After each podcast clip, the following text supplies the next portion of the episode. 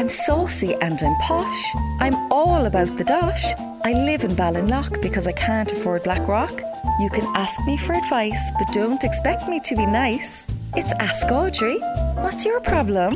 Hello, it's Rosaline here in Ballydesmond. Well, didn't I get some great news during the week? An elderly relative isn't feeling well and she's sitting on a gold mine. I never even knew she existed until my big sister up in Dublin told me that Hannah Mack is back in hospital. Who's Hannah Mack, says I, and she replied, She's your second cousin, the nun Rosaline from Ballydesmond and the proud owner of 120 acres of prime farmland in North Cork. Well, Jesus, lads, you should see the skid marks on the road outside my house. So fast did I take off to be at Hannah's bedside before my bit sister could get down from Dublin. When I got there, wasn't she sitting up in the bed with another good 20 years in her? I was as disappointed as a Scartaglin man after getting a job. I said I better chat to the old bag anyway, and didn't we bond away mad? Because she has the hots for Dermot Bannon as well. I stopped her going into too much detail because I get fierce nausea listening to a nun talking about sex. Long story short, tis either myself or the bitch sister is getting the 120 acres when the time comes. So, like, what would be a good way to impress a 70 year old nun? Rosaline Ballydesmond. No idea. My cousin's sister Regina hasn't a penny, so I haven't talked to her in years. It's getting angry on our WhatsApp group. Douglas Road Stunners, who probably can't afford Kinsale.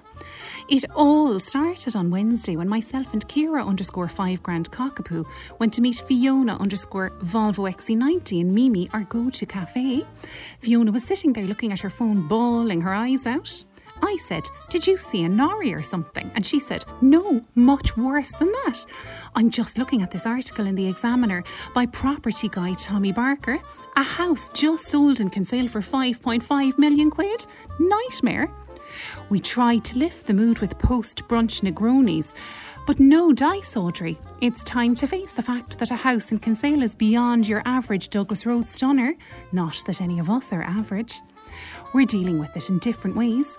Kira underscore Iona Pony dumped her husband Ken because of his weak earning power, which has always been an issue because he's only an accountant.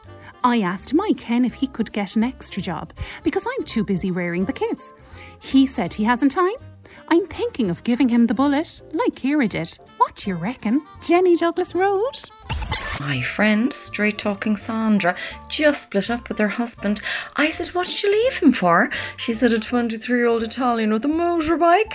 Bravo, straight talking Sandra. Bravo. Come here, what's the story with a horny dog? The old dad was worried we'd nothing in common, so she got a dog to give us something to talk about.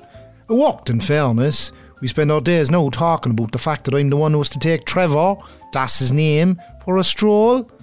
I had him down in the marina there last night and he took a shine to this posh looking dog. The owner was in her 50s, I'd say, but fit enough, like, you know. So I made the joke about Trevor doing a bit of social climbing. Literally, no, like, he was about a third of the size of the other dog.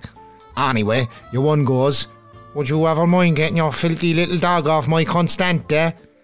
The last two he wants a puppy with a gnarly bark. I was about to give her a piece of my mind when she gave me a fierce saucy smile. Next thing, we're back in Horgaff onto Blackrock Road, doing the business like. Do you think this is a future? Don't you, Donny? Blackpool? You just appeared on an Instagram account for Blackrock Road women who use their dogs to meet random norries for one night stand. The account is called a bit of rough. Saws. Hey dude, so I'm just out of the latest brainstorming session with my main man, Brian with a Y. We lock ourselves away with a slab of niche pale ale from Portland, Oregon, and let our minds go where they will. No idea too crazy, unless it involves donating our time free of charge to a deserving charity. The outcome of this latest session is, drumroll, sustainable camel excursions to our extreme kimchi almond mill factory on Centre Park Road. You can't spot the business up here because you're a middle aged chick who isn't legit cool enough to be lactose intolerant. But this is nailed on unicorn territory, and we would like to offer you and your listeners a ground floor investment opportunity that guarantees untold riches. Not a guarantee. So, how much will I put you down for? Ed, Ballintemple?